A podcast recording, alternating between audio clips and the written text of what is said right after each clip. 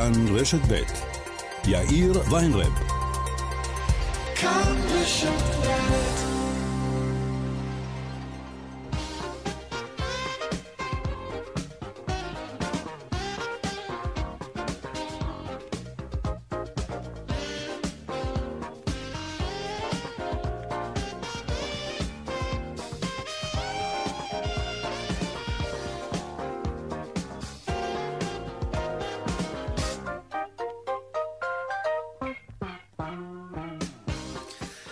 ארבע וכמעט חמש דקות, כאן צבע הכסף ברשת ב', יום ראשון, שלום רב לכם, שבוע טוב. העורך רונן פולק, המפיקה רונית גור אריה.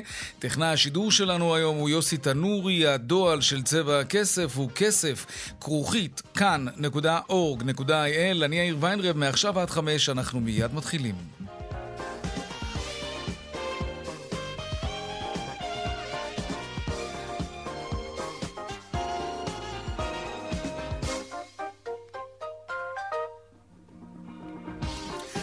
פותחים כרגיל בחותרות צבע הכסף ליום ראשון. משרד האוצר מציג היום את תחזית הצמיחה והגירעון לשנתיים הקרובות. שלום ליאל קייזר, כתבתנו לענייני כלכלה. שלום יאיר, צהריים טובים. אכן, תחזית אה, אופטימית בסך הכל שמציג אה, משרד האוצר. לפי התחזית הזאת, הגירעון בתקציב המדינה צפוי להיות אה, בסוף השנה הנוכחית 7%.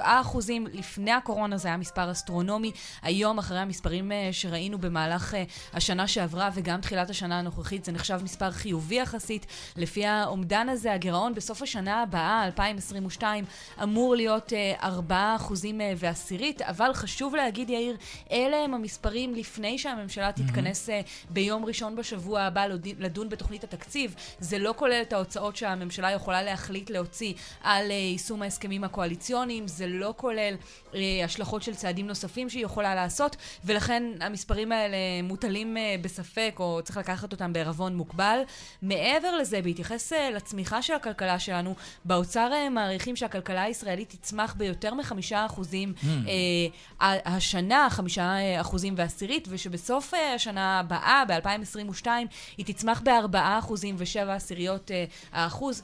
מספרים שהם יפים, שאמורים גם לפצות uh, על ההתכווצות של הכלכלה שלנו ב-2020, שנת הקורונה, בעצם איזושהי חזרה לשגרה שמציגה uh, פיק, אם ראינו ירידה דרמטית בצריכה הפרטית של הציבור הישראלי, מה שהוביל להתכווצות של הכלכלה הישראלית בשנה שעברה. השנה והשנה הבאה אמורות להיות שנות הפיצוי. גם את הנתונים האלה צריך לקחת בערבון מוגבל, בהינתן שהם לא לוקחים בחשבון חלילה התפרצות של גל תחלואה נוסף, כזה שיביא להגבלות משמעותיות על המשק, לא הגבלות מהסוג שראינו שיש עד כה, אבל בכל כן. זאת, לפחות עם כל ההסתייגויות והכוכביות, תחזית חיובית בסך הכל, יאיר. הכל תלוי כמה נצליח להשתלט על הקורונה, לשמור על זה כך, וכמובן לשפר את המצב. ליאל קייזר, כתבתנו לענייני כלכלה, תודה רבה. תודה, יאיר. הממשלה אישרה פיצוי נוסף לענף התיירות, אחד הנפגעים העיקריים ממשבר הקורונה, כידוע. שלום שרון עידן, כתבנו לענייני תעופה ותיירות. כן, שלום אה, יאיר. בעצם אנחנו מדברים על סדר גודל של כ-60 מיליון שקלים לעסקים בתעשיית התיירות, שנפגעו בעיקר בתיירות הנכנסת, בעצם בגלל המגבלה של כניסת תיירים אה, לישראל. מדובר על 60 אה, מיליון שקלים שהוחלט עליהם אחרי הרבה מאוד דיונים, ובעיקר לבתי מלון יאיר, שחוו ירידה של יותר מ-40% במחזור העסקים ביחס לשנת 2019, כלומר ירידה משמעותית מאוד. אה, במקביל אה, גם אה, הוחלט לאפשר עוד כניסה של עובדים, בעיקר זרים מירדן, לתחום המלונאות, בעיקר באזור אילת, הדבר הזה כמובן משמעותי מאוד. זאת ההחלטה של שר האוצר אביגדור ליברמן ושר התיירות יואל רזבוזוב, הכל כן. כמובן כדי לאפשר להם את החמצן הזה, שלא היה ברור אם יקבלו בתקופה הקרובה, עד 60 מיליון שקלים שצבועים לדבר הזה, בהחלט בשורות טובות, חיוביות מבחינתם. בהחלט. שרון עידן, כתבנו לענייני תעופה ותיירות, תודה רבה על העדכון הזה. בעקבות ההגבלות החדשות שהטילה הממשלה על רקע התפשטות הקורונה בהתאחדות האטרקציות התיירותיות זועמים ואומרים כי קיימת אפליה לא מוסברת, לא מובנת בין אתר אחד לאתר אחר. לדבריהם, נגיף הקורונה לא יודע להבדיל בין מערת הנטיפים למצפה התת-ימי, וכי אם מטילים הגבלות ראוי לקבוע גם מנגנון פיצוי מוסכם. עוד מעט אנחנו נעסוק בכך בפתח התוכנית. ועוד בצבע הכסף בהמשך על מאבק החקלאים נגד רפורמת היבוא של משרד האוצר בתחום החקלאות. עוד מעט נדבר כאן עם מנכ"לית משרד החקלאות שזוכה לקבלת פנים צוננת מצד ראשי ענף בענף החקלאות, שמחרימים ממש בשעה זו את טקס החלפת המנכ"לים במשרד החקלאות. ועוד בהמשך על חלקי החילוף לרכב, האם באמת חלקי החילוף של מכוניות מאירופה יקרות יותר מחלקי החילוף של המכוניות הקוריאניות, או בכלל מהמזרח. זו לפח, לפחות ההנחה הרווחת. בטוח שמעתם על זה פעם. בקרוב משרד התחבורה יפרסם מחירון אה, של חלקי חילוף. כל אחד יוכל לדעת מהו מחיר החלפים לאורך השנים. יש לכך משמעות כשצריכים לקבל החלטה איזו מכונית לקנות. עוד מעט נעסוק בזה. וגם איגוד המוסכים נגד ביטוח ישיר על פרסומת שלועגת להם. היא רצה די חזק, הפרסומת הזאת, בזמן האחרון. הם פנו עכשיו ליועץ המשפטי לממשלה כדי שיפסיק את לשון הרע הזה, כך אומרים באיגוד המוסכים. וגם מחיר המדליה, כמה באמת שווה המדליה האולימפית ומדוע הסיוע לספורט האולימפי בישראל הוא רק לאחר שנרשמו הישגים, ולא עוד קודם לכן, להשקיע בספורטאים צעירים כדי להבטיח את העתיד שלהם בענפי הספורט, זה יכול להיות רעיון לא רע לעשות את זה קצת לפני. אלה הכותרות, כאן צבע הכסף, אנחנו מיד ממשיכים.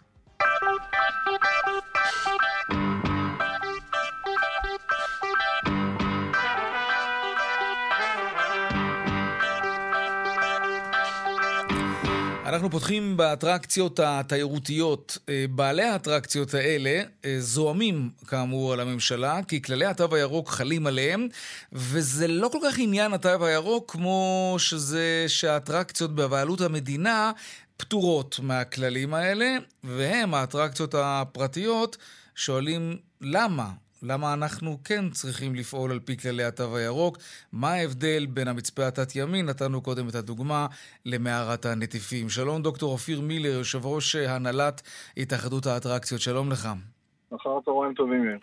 אולי בכל זאת יש הבדל בין אטרקציות פרטיות לאלו שבניהול המדינה? אולי, אבל אני אשמח אה, לשמוע. תראה, אנחנו, לצערנו, כולנו בעלי ניסיון כבר עם כל מה שקשור בהגבלות, כן. ומקווה מאוד שלא נגיע לסגרים. אנחנו הערנו כבר לתשומת לב בפעם הקודמת, בכל הניסיונות ובכל ההיערכויות, חבר'ה, תנהגו, תנהגו ביד אחת ובאופן רוחבי. אל תתחילו להיכנס לאתרים, אל תתחילו להיכנס לענפים, קניונים כן, אטרקציות לא, סופרים כן, בתי מרקחת לא. בשיטה הזאת לא נגיע לשום מקום, זה רק ייצור מרמור. בא משרד הבריאות, דרך אגב, ההחלטה עדיין לא, לא הייתה החלטת ממשלה, כרגע זה רק המלצות, אה, המלצות שעברו בקבינט, הממשלה עדיין לא החליטה, הייתה אמורה להתכנס היום והיא לא החליטה, ואני אוקיי. מקווה שההחלטה תהיה החלטה הרבה יותר מושכלת, ואנחנו מצפים גם שמשרד התיירות כמובן, שעובד איתנו, וכולם כן. יבואו אה, וינסו אז אה, בוא נחדד לחשוב. את זה באמת. נגיד שזה עדיין לא תקף, אבל זה צפוי לקבל את אישור הממשלה. נכון, אבל אני רוצה לשאול אותך, הרי בשנה וחצי האחרונות כל הזמן אמרנו שפועלים באופן גורף מדי, סוגרים מכל הבא ליד, ופתאום אנחנו מאמצים לעצמנו גישה של לחיות לצד, לחיות לצד הקורונה. וזה אומר שההנחיות והכללים הם כן צריכים להיות דיפרנציאליים, כי יש מקומות מסוכנים יותר, שבהם יש התקהלויות גדולות יותר, צפופות יותר, ויש מקומות ש, שדינם אחר. אז לא בטוח שצריך להיות אה, דין אחד לכל המקומות שאליהם מגיעים אנשים. יכול להיות, אבל כשאנחנו מדברים על אותו נושא, וכאשר אנחנו מסתכלים על מקומות ענקיים, קח את uh, המצפה התתמי לדוגמה, כן. או קח את אתר החרמון לדוגמה, או קח עוד אתרים שביניהם, ההבדל בינם לבין רשות uh, הטבע או uh, מערת הנטיפים, שנתתי כדוגמה, או עוד כל מיני מקומות שדרך אגב התפוסה שם היא הרבה יותר צפופה, uh, אין ספק שאין הבדל. והווירוס לא יודע אה, לזהות האם זה אטרקציה בבעלות פרטית או אטרקציה שממומנת על ידי המדינה. זה ופה ברור. אנחנו צועקים, אבל דרך אגב, לא צעקנו. זה נכון, זה, זה נקודה מעניינת. נקודה מעניינת מה שאתה אומר, אבל אולי בכל זאת המדינה אומרת לעצמה במקומות שהם שייכים איכשהו, אם במימון ואם בניהול של המדינה, אז יש איזשהו סוג של פ... פיקוח שהמדינה אחראית עליו, ובמגזר הפרטי אה, זה קצת אחרת, כי קשה לכפות עליך איך לנהל את מספר המאבטחים או הפקחים שיסתובבו, אבל ברשות הטבע והגנים המדינה כן יכולה להשפיע יאיר, שם. יאיר, אם המדינה מאמינה בצווים שמוציאה, ובש... וב... והיא צריכה לשתף את הציבור, והיא רוצה שהציבור ישתף פעולה, כן. אנחנו אנשים שומרי חוק, ואם יגידו שיבקשו מאיתנו להגביל את האנשים, זה בדיוק מה שנעשה, רק שתבין את המשמעויות.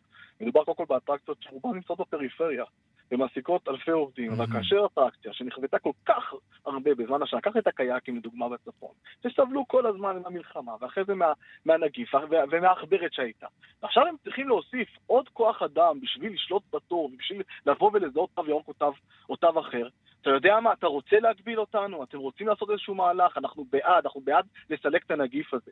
אבל תגידו לנו, תנו לנו עזרה, תנו לנו אה, סיוע, תגידו לנו מתי זה ייגמר, תגידו לנו למה אנחנו כן ואתם לא, תשתפו אותנו בתהליך הזה, אל תבואו תרחיתו לנו מלמעלה. ויכול להיות שאם היה שיתוף בתהליך, והיו אומרים לנו, תקשיבו, לא הייתם חלק מהתהליך? לא. לא נכחת אף פעם בישיבה מקדימה, או תוך כדי של קבינט קורונה, כלום? אני לא מדבר, אה, בעבר כן, בהחלטה הזאת עכשיו של, mm-hmm. או ההמלצות של משרד הבריאות, אף אחד לא שאל אותנו. לא. אולי היו שואלים אותנו איך אנחנו צריכים להתמודד, או היו שואלים אותנו איזה כוח אדם אנחנו צריכים לעשות את הדברים האלה. בהחלט היינו משתפים פעולה, ואנחנו נכונים גם עכשיו לבוא ולשבת עם כל מי שצריך, וזה בדיוק מה שאנחנו אומרים. אל תבואו ותנחיתו עליהם, אתם צריכים את העזרה שלנו.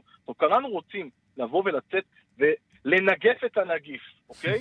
אבל בואו, חבר'ה, שיהיה קצת common sense. בעלי אטרקציות שפונים אליי, אוקיי, ואומרים למה אנחנו כן ואחרים לא? מה הסיבה לכך? מוזיאונים, דרך אגב, איננו לא צרה באף אחד, באף אחד, להפך, אנחנו רוצים שכולם יפעלו ושכולם ישמרו על הכללים. אנחנו רק אומרים ואומרים, מוזיאון, שמכיל אלפי אנשים יכול, יכול לעבוד, גם אטרקציה בשטח פתוח יכולה לעבוד. אוקיי, okay, וכשאתם שואלים את השאלה הזאת את אנשי משרד הבריאות, את קבינט קורונה, את השאלות ההגיוניות האלה, אתם מקבלים תשובה? הפרסום יצא רק עכשיו, אנחנו דיברנו, אני יודע שמשרד התיירות אה, בוחנים את הנושא, אני מקווה מאוד שההמלצות האלה ישתנו. אה, ובואו נהיה חכמים בעוד כמה ימים, מה אני אגיד לך? אוקיי, טוב. תגיד, עכשיו שיא הקיץ, תספר לנו מה קורה באטרקציות התיירותיות. אני יכול להגיד לך שסוף כל סוף, באמת, גם ביולי וגם אוגוסט התחלנו, אוגוסט עוד לא הגיע, אבל בחופש הגדול, סוף כל סוף התחלנו באמת להריח קצת את ה... את... אה, קצת נחת, אחרי שנה באמת באמת מאתגרת שעברו כל העסקים בישראל, כן, זה לא רק ענף אחד, mm-hmm. אבל ענף התיירות שנפגע בצורה כל כך אנושה, סוף כל סוף אה, ראה איזשהו כיוון. אני מקווה באמת... כמה משמח, ש... רק שלא ייעצר עכשיו באמת. בדיוק, אנחנו נשתף פעולה עוד פעם, אנחנו נעשה את הכל עם כל ההנחיות בשביל באמת לשמור על שלום הציבור, אבל צריך להיות הגיוניים פה. תגיד, לסיום ככה, רמות המחירים של האטרקציות עלו הקיץ הזה? אז אני יכול להגיד לך שעשינו בירור. כמו אה, שהמלונות עשו למשל, שזה כן, משהו לא נורמלי. אז בהחלט אני יכול להגיד לך שרוב האטרקציות אותם אני מכיר לא העלו מחירים. חלק מהאטרקציות שהעלו מחירים, אה, ושאלתי אותם למה זה קרה, הם כמובן אה, טענו שהיו עלייה בפיתוחים, היו אטרקציות נוספות שנוספו להם בתוך החלל ובעצם נותנים שירות נוסף, אבל אני חושב שדווקא בתחום שלנו, רמת המחירים נשמרה סבירה. אני מזכיר לך, גם בסופו של דבר היא רמה של עשרות שקלים לאדם. אפרופו אם אנחנו נתחיל לדבר על בדיקות, ושהבדיקות יהיו על חשבון, אה, על חשבון אותם אה, כן. אה, נופשים, רק שתבין מה זה יעשה למחירים. זאת אומרת, אם אתה רוצה להיכנס ב-60 שקל, ב-70 שקל לתוך אטרקציה, ולשלם עוד 30 או 40 שקל לכרטיס, תחשוב פעמיים חיים לצאת מהבית. וזה הלחץ היותר גדול שלנו. דוקטור אופיר מילר, יושב ראש הנהלת התאחדות האטרקציות, תודה רבה לך על השיחה הזאת ובהצלחה, כמובן. תודה, תודה. להתראות. עכשיו לרפורמה בחקלאות שממשיכה לעורר את זעם החקלאים, ראשי ההנהגה החקלאית מחרימים ממש בשעה זו את טקס חילופי המנכ"לים במשרד החקלאות, ומחר אה, הם קוראים גם להחרים את הפגישה עם שר החקלאות, עודד פורר. שלום מיכל וסרמן, כתבתנו לענייני חקלאות. שלום יאיר. כן. ספרי לנו מה קורה עכשיו בטקס באמת. אף אחד לא הגיע? לא הגיע אף אחד. אה, עורכת הדין נעמה קאופמן, אה, מי שהייתה משנה למנכ"ל משרד הכלכלה, היא ממונה למנכ"לית המשרד. עוד מעט נדבר איתה, כן. וחשוב להגיד שהיא עמדה בראש מטה כחול לבן שקידם העדפה של תוצרת אה, חקלאית ישראלית. היום התקיימו מחאות בכל רחבי הארץ. יש כמובן זעם רב על הרפורמה שמובילים השרים ליברמן ופורר, שרי האוצר והחקלאות, לבטל את המכס על פירות, ירקות וביצים. הם אומרים שמדובר בהחלטה חד צדדית שתגרום נזק עצום לחקלאים.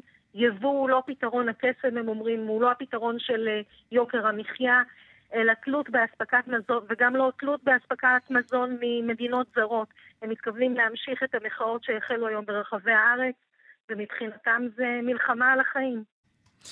כן, כך זה נראה, וככה הם רואים את זה, למרות שצריך להגיד, יש מאמץ אדיר מכיוון משרד החקלאות להסביר ש- שזה לא מה שהם חושבים, ולהפך, הרפורמה הזאת היא לטובתם. אנחנו ממשיכים לעסוק בזה. מיכל וסרמן, כתבתנו לענייני חקלאות, תודה רבה.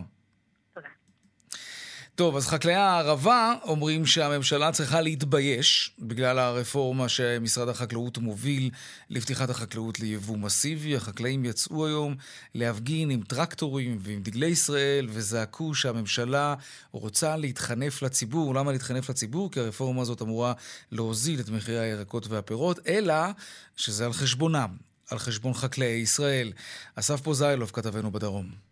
שלום, אז כן, אז היום אה, מחאות uh, ברחבי הארץ של uh, חקלאים, כאלה היו לא מעט בשנים האחרונות, והן הפעם אורגנו בידי ארגוני מועצות uh, וגם uh, ארגוני uh, חקלאות, והם כאמור מוחים נגד אותה רפורמה שאמורה לאפשר יבוא בקלות יותר, גם של שר החקלאות וגם של שר האוצר, שניהם מאותה המפלגה ישראל ביתנו, והמשמעות היא ביטול מכס, מה שיקל על יבוא, וגם ביטול או הקלה משמעותית במכסות ההטלה של ביצים. אומרים היום החקלאים, אנחנו כבר נשמע את הקולות אה, כן. מהערבה.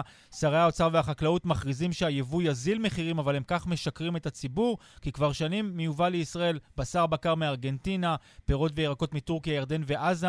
האם המחירים לצרכן הוזלו? לא, ממש לא, כי מישהו גורף כאן הון לכיס שלו. הנה נשמע את הדברים מההפגנה בערבה. נפתח היבוא. מה שזה עשה, מאות חקלאים סגרו, היום המחיר של התפוח זה בין 8 ל-18 שקל. אז תבינו, זה מה שהיבוא עושה. בסוף ישלטו פה עשרה טייקונים גדולים יבואנים, הם ישלטו בהכל, הכל יהיה יקר, הכל יהיה מורעל, חקלאים לא יהיה פה. משק שנסגר לא ייפתח לעולם, תזכרו, משק שנסגר זה מפעל חיים של 50-60 שנה. אם אתם רוצים לחסל אותנו, בבקשה, זאת הדרך. צריכים לעלות לירושלים, לעלות לנתב"ג, לסגור את כל הצמתים בארץ, שכל מושב יצא לצומת הקרוב ויסגור אותו. שכל מושב וקיבוץ יצא לצומת הקרוב ויסגור אותו, כי מחסלים אותנו. הגיע הזמן שתתעוררו. כן, כך בערבה כן. וברחבי הארץ, ואמר בתגובה לדברים האלה, שר החקלאות עודד פורר, לפני כמה ימים אה, בשדה בוקר, אה, הוא אמר, יש כמה דברים שהממשלה יכולה לעשות לגבי פערי התיווך בין החקלאים לרשתות השיווק, בין אם זה בתקנות מול רשתות השיווק הגדולות. אנחנו נאמר שכבר שנים מדברים על זה, וזה לא נעשה אה, עד כה. אומר אה, שר החקלאות, שוק חופשי בלי תחרות זה לא שוק חופשי, זה שוק בשליטה של גורמים מאוד חזקים, ועל זה אני נלחם יחד איתכם, אבל כמו ששמענו, החקלאים ממש לא מאמינים לשר החקלאות. אסף פוזיילוב, כתבנו בדרום, תודה רבה. תודה. אז החקלאים מחרימים את uh, טקס חילופי המנכ"לים במשרד החקלאות היום, זה קורה ממש עכשיו.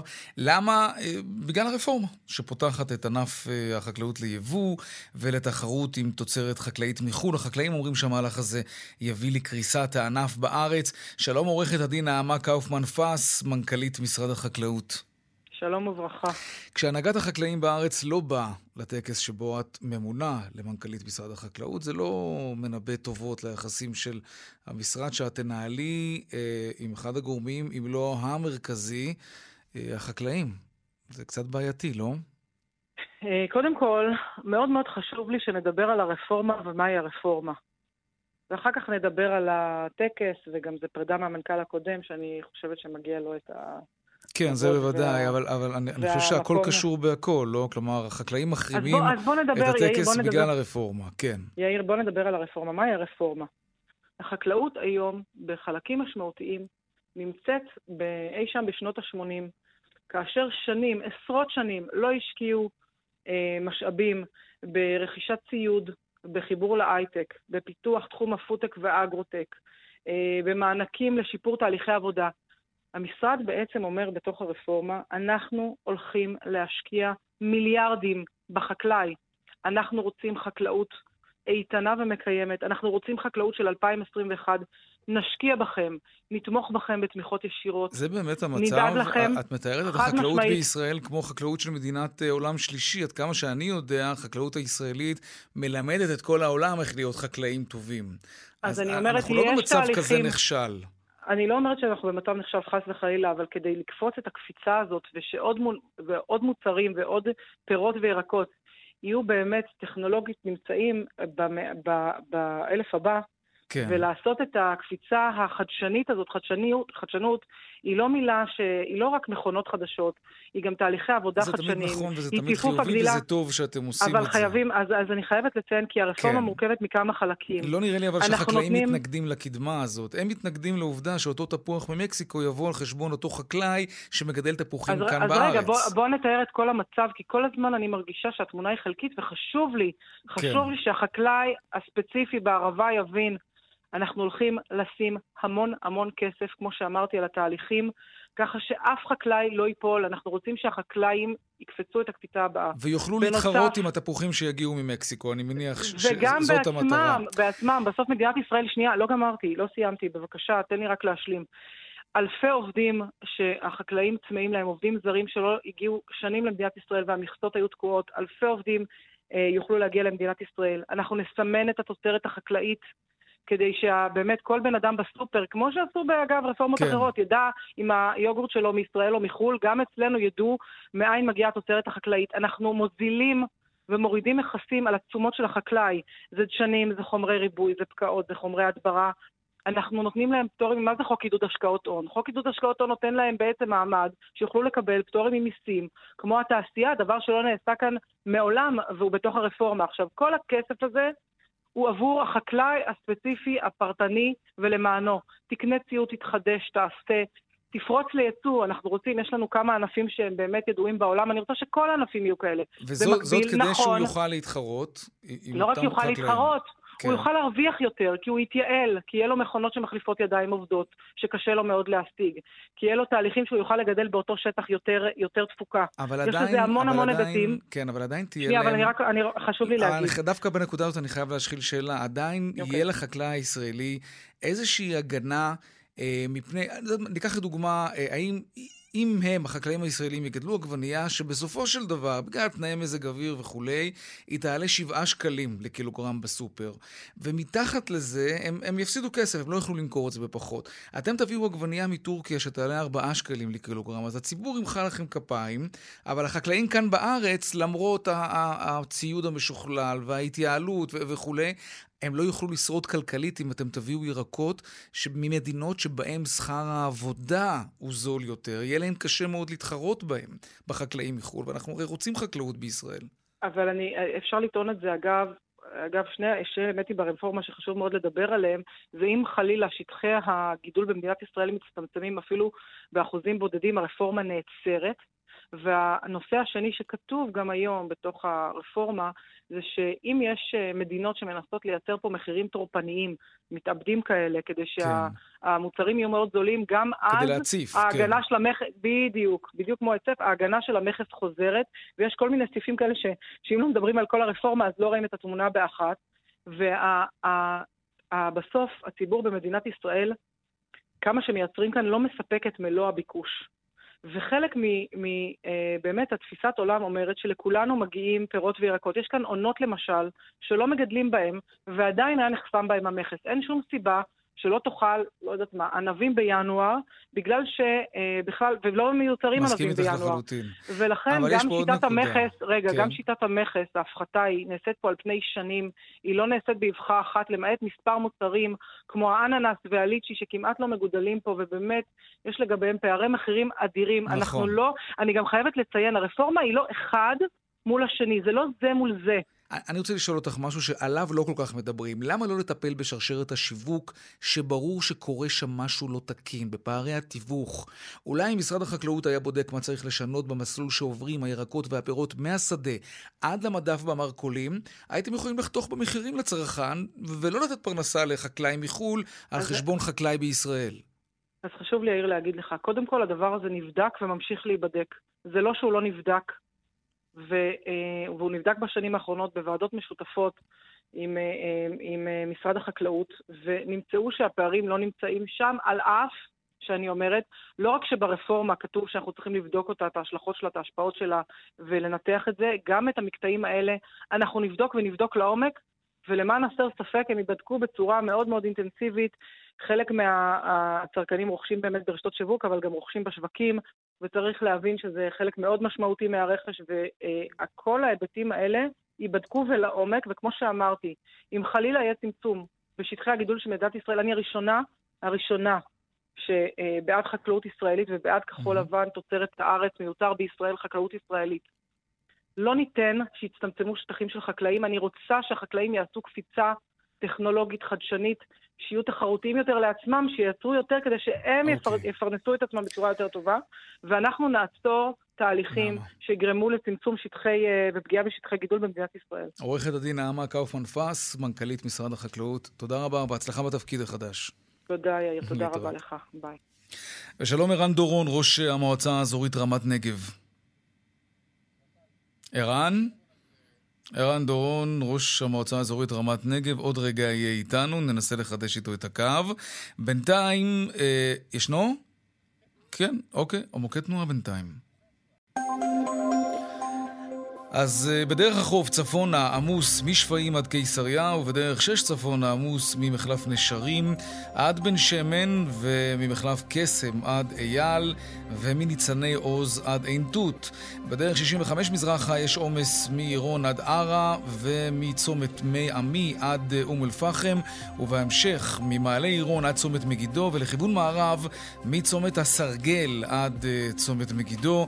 עדכוני תנועה נוספים בכאן מוקד התנועה, כוכבי 9550, ובאתר שלנו, אתר התאגיד, אתר כאן. חסות ופרסומות, או שרן איתנו? חסות ופרסומות, מיד חוזרים. 33 דקות אחרי השעה 4, שלום ערן דורון, ראש המועצה האזורית רמת נגב. אחר צהריים טובים, מה נשמע? בסדר גמור, תראה, במשרד החקלאות אומרים שהם לא מבינים מה אתם רוצים. אם יהיה חשש מהצפה עוינת, נגדיר את זה כך, של השוק בירקות מחוץ לארץ במחירים מגוחכים, אז המכסים יחזרו כדי להגן עליכם. תהיה גם השקעה של מיליונים בציוד שלכם, חקלאי ישראל, כדי שתוכלו לייצר יותר ובזול יותר, וגם בפערי התיווך בין השדה למדף בסופרמרקט, גם בנושא המרגיז הזה הם מתכוונים לטפל. מה, מה אתם רוצים יותר? אתם צריכים לשמוח. תראה, אני אה, חושב שהכל, אה, כולם רוצים דברים טובים, אגב, אני לא חושב שיש למישהו שם כוונת זדון. אה, אני חושב שהבעיה המרכזית זה בסדר של הפעולות שציינת. אנחנו בעד אה, המשך הפיתוח, הפיתוח העתידי של החקלאות הישראלית, וכמו שאתה ציינת ברעיון שלך, יש היום במדינת ישראל שמונה מו"פים בנוסף למכון וולקני, מייצרים מיליארדי דולרים. בידע הזה שנוצר במדינת ישראל. אז למה אומרת באמת- מנכ"לית אז משרד החקלאות שאתם הזה- תקועים בשנות אז ה-80? יש, תראה, תמיד, תמיד יש דברים, אני חושב שהיא התכוונה בעיקר לשאלה עקרונית לגבי השוק המתוכנן, האם שוק החלב ושוק הביצים זה שווקים שצריכים להיות אה, שווקים אה, מתוכננים. אוקיי. אני חושב שגם הקורונה, ובכלל במציאות הפוליטית, הגיאופוליטית, האסטרטגית של מדינת ישראל, יש דברים שאתה לא יכול להסתמך רק על כוחות השוק, ואנחנו יודעים מה, מה, באיזה סביבה אנחנו נמצאים.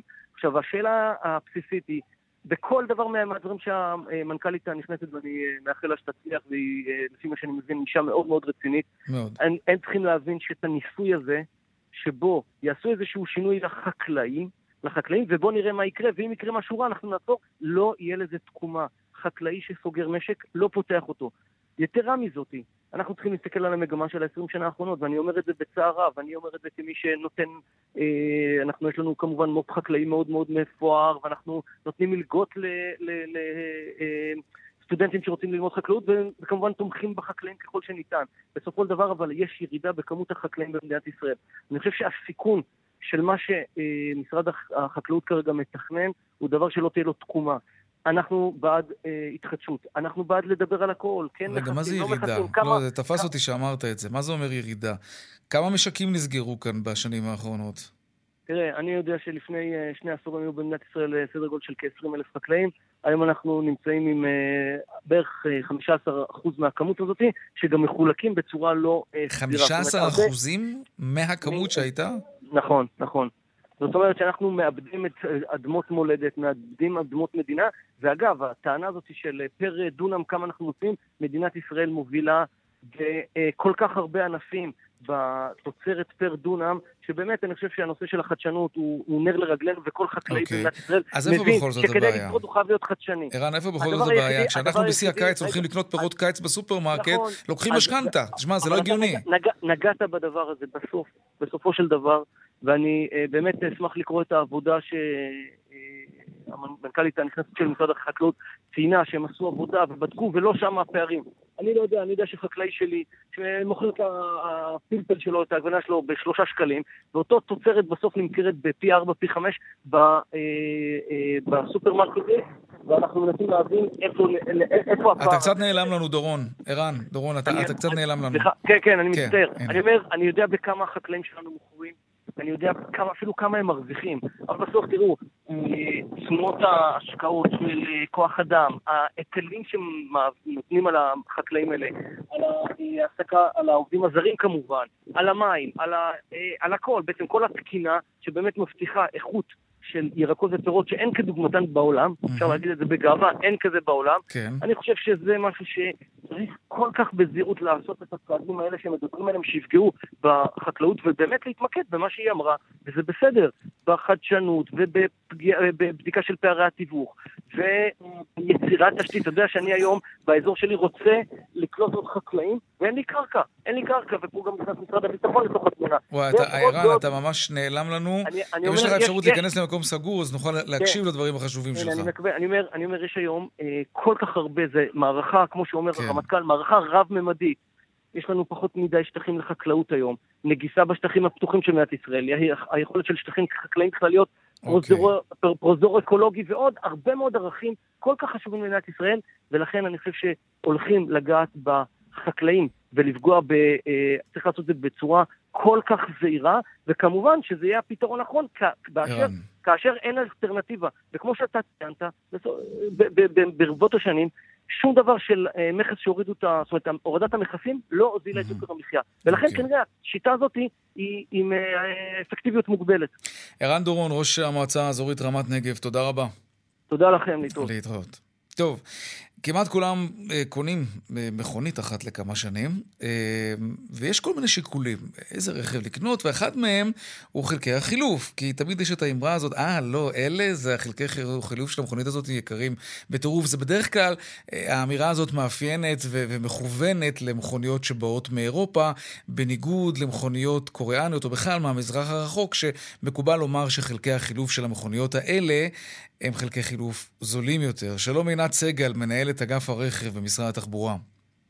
שלום וברכה, מה שלומך? בסדר גמור, תודה. אה, אתם בקרוב תפרסמו מחירון שיעסוק כל כולו במחיריהם של חלקי החילוף של המכוניות השונות. כן, אז זה לא בדיוק מחירון, אני אסביר בדיוק. אנחנו כן. בעצם עושים פיילוט שהמטרה שלו הוא לייצר תחרות בשוק החלפים, אה, שיוביל לירידה של אה, מחירים, מחירי ה, אה, המחירים בפועל של המחירונים, ובסופו של דבר ישפיע על יוקר המחיה. אוקיי, אה, איך זה איך יעבוד? אנחנו עושים? איך אנחנו עושים את זה? אז קודם כל אנחנו לקחנו סל של כ-80 פריטים, מוצרי תעבורה, שהם מצרכים ביותר, שבעצם מורכבים ממוצרים שהם אה, אה, מכניים, שבעצם משת- משמשים בטיפולים התקופתיים, אה, שנשחקים, חלקים אה, כמו רפידות בלם, מסנן שמן, מסנן אוויר אה, וכיוצא בזה, וחלקי מעטפת שבדרך כלל אה, אה, נהרסים במקרה של תאונה, לא עלינו. אה, כמו הפנש, פג, פגו, פנס, פגוש, כן. כנף אה, וכולי, שהם בעצם הנצרכים ביותר. אנחנו מרכיבים סל ועושים השוואה אה, בין התוצרים השונים לפי אה, דגמי רכב. אנחנו מחלקים אותם לחמש קטגוריות של רכב מיני, סופר ו- ומיני, רכב אוקיי. משפחתי. מאיפה המחירים אה, יגיעו? כלומר, כשאתם תצרפו... המחירים, כן. אוקיי. אז uh, אנחנו הגענו למסקנה של נקודה, שאם נטפל בנקודת הייחוס, למש, למעשה אנחנו נטפל בכל השוק. מהי נקודת הייחוס? הנקודת ייחוס זה בעצ- בעצם מחירי הברוטו, uh, כפי שמופיעים במחירונים הרשמיים של יבואני הרכב הישירים. מהמם. Uh, הם בעצם uh, uh, מכתיבים את המחיר ונקודת הייחוס גם של המחירונים של מוצרי תעבורה משומשים או תחליפיים.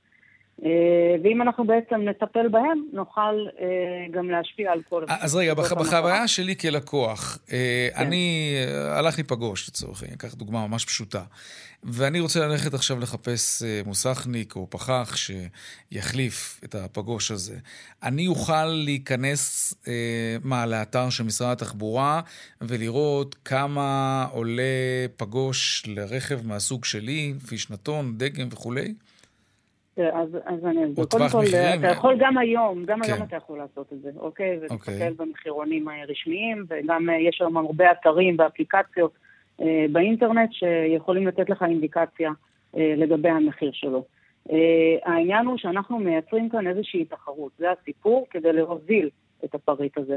איך אנחנו עושים את זה? ברגע שאני מדרגת את הסלי אה, עלויות האלו. לא, לא, תלכי הפוך, תלכי, אוקיי. אני הצרכן, אוקיי, את צרכנית עכשיו, ואת רוצה עכשיו, לפני תיקון הפגוש לרכב שלך, אה, את רוצה לבדוק, מה את עושה? תתארי לנו את החוויה שלנו. הבנתי. כן. אז אם אני נכנסת בעצם לכלי הזה, אז אני רואה לפי תוצרים כן. איזה סל, קודם כל ברגע שאני, יש לי כמה נקודות אה, אה, זמן שאני בעצם צריכה להבין ולדעת, לקבל אינדיקציה בתור אה, צרכן. כן. אה, גם, כמו שאמרת, שאני עכשיו הולכת לצרוך את החלף אה, כשיש לי כבר רכב, וגם כשאני הולכת ל, לרכוש רכב. כשאני הולכת לרכוש רכב, אני רוצה לדעת האם לקנות אה, תוצר כזה או אחר, אני לא אציין כאן שמות. ברור. ברגע שאני נכנסת לכלי הזה, אני רואה למי יש סל אה, חלפים הזול ביותר, mm-hmm. וגם איפה הוא נמצא מדורג בתוך הטבלה, כמה הוא מרוחק מהזול ביותר. זה איזושהי אינדיקציה אם לקנות רכב כזה או אחר. זה מיועד יותר לאנשים שרוצים עכשיו לקנות רכב ורוצים לבדוק מהי רמת המחירים של חלקי החילוף של המכונית הספציפית הזאת שאני מתעניין בה. נכון. אוקיי, זה מיועד יותר אה, לזה. כן, אוקיי. אבל גם לייצר את התחרות הזו שבסופו של דבר mm-hmm. תוביל את אותו פגוש שעכשיו אתה רוצה לבדוק כמה הוא עולה, כן. אז תוביל אותו ותוכל לקבל אינדיקציה בסופו של דבר על פגוש אה, שהוא אה, מקורי, על פגוש אה, תחליפי או משומש או מה שזה לא יהיה, אז אתה מקבל את האינדיקציה הזו באינטרנט בכל מקרה. העניין הוא לייצר תחרות שתוביל את העלויות האלו אוקיי. בכל סוגי החלפים. ממה שאתם יודעים, כי אתם עובדים על הדבר הזה ממש בימים האלה, אתם, אתם יודעים לומר בוודאות האם האמירה הגורפת הזאת, שבדרך כלל חלקי חילוף של מכוניות אירופיות יקרות יותר, החלקים האלה יקרים יותר מאשר מכוניות אה, אה, מהמזרח הרחוק? אז האמת היא, לפי איזושהי אה, אה, בדיקה שעשינו כבר על אה, מחירונים מיוני, אה, אין כאן משהו גורף, mm-hmm. להפתעתי. אה, okay. זה אוקיי. תלוי גם באיזה קטגוריה שאתה מתייחס. אה, אבל קודם כל ימים יגידו, ואני מקווה, זה משהו דינמי, הוא יתפרסם כל חודש, 아, אה, אוקיי. על פי המחירונים יפה. של אותו חודש. אה, וכולי תקווה שזה באמת יעשה את השינוי הזה. כולנו. כן, לגמרי. עינת, עינת סגל, מנהלת אגף הרכב במשרד התחבורה, תודה רבה לך על השיחה הזאת. תודה לכם. להתראות. עדיין uh, בתחום הזה, אתם מכירים את הפרסומת הזאת של ביטוח ישיר, שככה uh, הפרסומת עושה צחוק מהמוסכניקים, היא רצה די חזק, הפרסומת הזאת בזמן האחרון. שלום אריה אשד, מנכ"ל איגוד המוסכים בישראל. שלום רב וצהריים טובים לכל המאזינים. גם לך. לפני עניין הפרסומת הזאת, אני רוצה לשאול אותך, מה דעתך על המחירון הזה של משרד התחבורה? זה באמת משהו שיכול להוביל לשינוי? המחירון, אה, אם משרד התחבורה חושב שצריך פיקוח על מחירים, שיציג פיקוח על מחירים. לא, היא לא דיברה על פיקוח, זה משהו אחר. לא.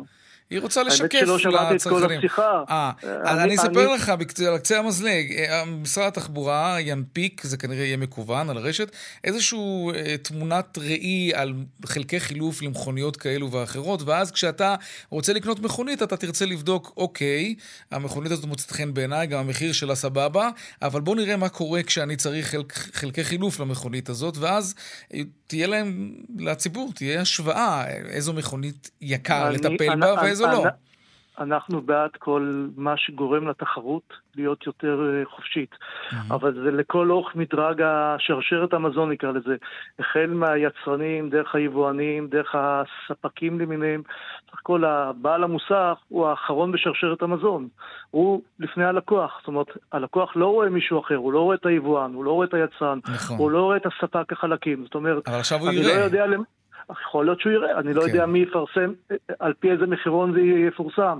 המחירון של הספק, המחירון של היצרן, המחירון של היבואן. זה קצת באוויר, כי זה עדיין לא קיים, אבל אולי נכון, שווה לדבר איתך כשהמחירון הזה יתפרסם. בהחלט, בהחלט. זה יהיה בשבוע הבא. טוב, בואו נדבר קצת על הפרסומת הזאת שלועגת למוסכניקים. הנה קטע מהפרסומת, למי שלא כל כך זוכר על מה מדובר. שלום, אני שי מהשלט, והיום ביטוח ישיר באים לבדוק אם אני מתאים להם כמוסך. כמו חדש. שלום, שי. אה, הביאו הציפורים! אני רואה שכתוב פה שאתה פחח מורשה. לא, אבא, כתוב פה מורשה. כן, אריה. מה? לא אהבתם. לשמוע מה דעתי? כן. לא אהבנו, נכון. קודם כל מדובר ברבבות אנשים שמתפרנסים מהמקצוע הזה. אנשים שעבדו ולמדו ורכשו מקצוע מרושיין במדינת ישראל, אה, והרישיון הזה מפוקח על ידי רשויות המדינה השונות, mm-hmm. גם כרישיון של בעל עסק וגם כרישיון של מוסך. עכשיו, אבל זה, זה לא, אותם, לא קצת הומור, אתה יודע. באפשר, הפכו אותם, הכל יפה. אני בעד הומור, אבל הומור גם להומור פניתם ליועץ המשפטי לממשלה, נכון. כיניתם את זה לשון הרע. נכון. לא קצת הגזמתם, נסחפתם? לא. לא, אתה חושב, אני חושב שזאת בושה וחרפה לחברת ביטוח ישיר. הכל לכאורה כמובן, אני רוצה להיזהר פה. עכשיו, הרבה מאוד אנשים שמתעסקים במקצוע הזה, הם נעלבים מהצורה שהם מוצגים. הם מוצגים כרפי שכל, כנחותים, כלא מקצועיים. אתה מסתכל על הפרסומת, אתה בעצם רואה שהם לועגים לקבוצה שלמה של אנשים, mm-hmm. לחבר גדול של אנשים שעוסקים במקצוע הזה. יתרה מזאת, אותם אנשים שעוסקים במקצוע הזה, הם אנשים שדואגים לבטיחות של כולנו, שאנחנו ניסע במכוניות בטוחות, שאנחנו נגיע בבטחה הביתה. הרי מדובר פה לא רק במקצוע סתם, אלא במקצוע שהוא... שהוא בטיחותי בעיקרו. אז הלעג הזה, אין לו מקום לדעתי, הכל לשם בצע כסף ולא טו. ולא לא משהו mm-hmm. אחר. זאת אומרת, לבוא ולהפוך את זה למשהו כאילו הומוריסטי, אני לא חושב שזה נכון. Mm-hmm. יותר מזה, אתה יודע, אם אתה רוצה... אתה כן. יודע, אריה, אתם לא, אתה לא, לא יכול להתעלם מזה שאיך שאתה לא מסתכל על זה, זה אולי בתמונה הרחבה יותר. התדמית של המוסכניקים לא רחוקה מזה. למה הענף שלכם זכה לחזה מוניטין, ואני חייב להגיד לך שאני מכיר כמה מוסכניקים ישרים כמו סרגל, באמת. ובכל זאת, רוב האנשים היום שאני מכיר תמיד בתחושה, איך אמר הרגשה? שאתה יודע, עם האלמנט אחרי שהם יוצאים מהמוסך. אני לא יכול להתווכח עם תחושות, אבל אני אקח אותך למשהו אחר. כן. בתוך הפרסומת הזאת. הרי נאמר שדמות המוסכניק הוא לא אהוד. מדוע יש פה גם הדרת נשים בכל הסיפור הזה? מדוע היו, היו צריכים לקחת את הדמות של תום יער, כן. שהיא נשית? ואנחנו רוצים הרי לפתוח את המקצוע הזה טכנולוגית, הוא מתקדם, ולפתוח אותו לנשים. לקחו את הדמות הזאת של תום יער והפכו אותה לדמות גברית נלעגת. אין פה הדרת נשים, אין פה לעג לכל ה... אה, מעבר לדמות המוסכניק, כאילו אה, לא, לא, לא נאותה, מלוכלכת, mm-hmm. לא, כן. לא... אה, אז אני חושב שיש פה הרבה יותר מטעם לפגם. עשיתם ממש ניתוח מעמיק פה לפרסומת כן, הזאת. יש פה הרבה יותר מטעם לפגם. יש פה, סך הכל אני רואה בפרסומת הזאת איזשהו לעג לרש, בושה וחרפה אוקיי. לחברת ביטוח ישיר, היא רוצה לקדם את עצמה מבחינה תחרותית, אין בעיה. שיעשו את זה בדרך הוגנת וישרה. אריה אשת, מנכ"ל איגוד המוסכים בישראל, תודה רבה לך על הדברים. לא דבר ויום טוב. תודה גם לך. נגיד שביטוח ישיר, ביקשנו כמובן את תגובתם, הם בחרו שלא להגיב. דיווחי תנועה עכשיו.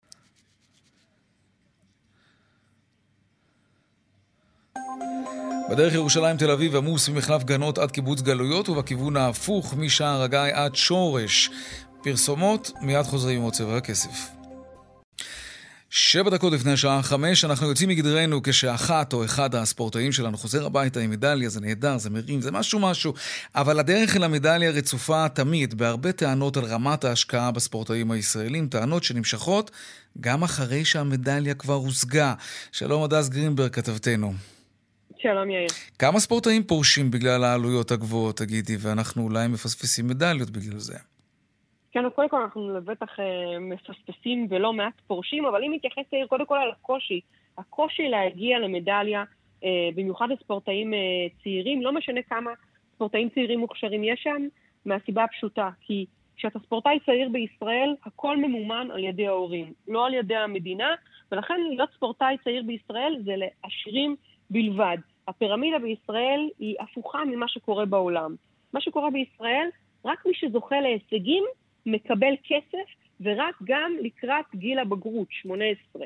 בעולם משקיעים בצעירים את הכסף בשביל שהם יביאו את ההישגים, ואחרי שהם מביאים את ההישגים, אז כמובן משקיעים במי שמביא את, ההישג, את אותם הישגים יותר כסף. מורחבת שם mm-hmm. אה, השקעה בהם, והעלויות של ההורים כלפי הצעירים הספורטאים, אה, הילדים שלהם, הן מטורפות. כבר מגיל 11-12 אנחנו מדברים לפעמים על אלפי שקלים בחודש.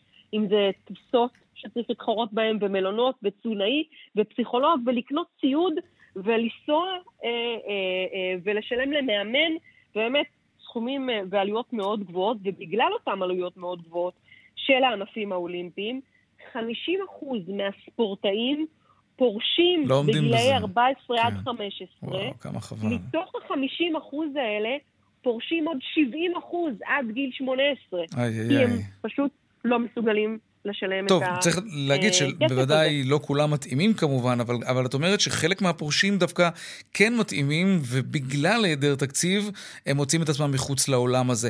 אבל, אבל יש תקציב, משרד הספורט, החינוך והספורט מתקצב את הספורט האולימפי. לאן הכסף הזה כן הולך? כן, אז הכסף הזה מחולק בצורה מאוד פשוטה, בעקבות כל מה שסיפרתי לך עד עכשיו בנתונים. אז 85% מהתקציב הממשלתי של הספורט האולימפי מופנים למי יאיר? רק לספורטאים הבכירים. אלו שכבר חזרו עם מדליה. 85 אחוזים, בדיוק. מי שכבר קיבל את ההישג, ממשיכים, אה, מה שנקרא, להשקות אותו בתקציב. אבל מה קורה עד גיל 18, שהם מביאים את ההישג הזה? אין בכלל כמעט פיתוח כאן בישראל של עתודה אה. אה, הישגית. אם אנחנו עושים השוואה לסיום לשאר העולם, למשל, יאיר, אז רק בערך אחוז וחצי מהאוכלוסייה בישראל פה כן. עוסקים בספורט בגלל זה. אם אנחנו מסתכלים על צ'כיה, ברור. זה נגיד אה, 14.2 אחוזים. תודה. היום בערב, בחדשות הערב, את תשדרי כתבה בדיוק בנושא הזה. תודה רבה, נכון. הדס גרינברג בבקשה. כתבתנו. אה, זהו, סיימנו אות. רק נאמר שבבורסה אה, יום ראשון היום, אז אין מסחר במטח, אבל אה, המסכים ירוקים. כן. טוב, עד כאן. אה, צבע הכסף, ליום ראשון, העורך רונן פולק, המפיקה רונית גור אריה. יוסי תנורי היה על הביצוע הטכני, ובמוקד התנועה אהוד כהן, מיד אחרינו שלי וגואטה, אני יאיר ויינרב, נשתמע כאן שוב מחר בארבעה אחר הצהריים. ערב טוב ושקט שיהיה לנו, שלום שלום.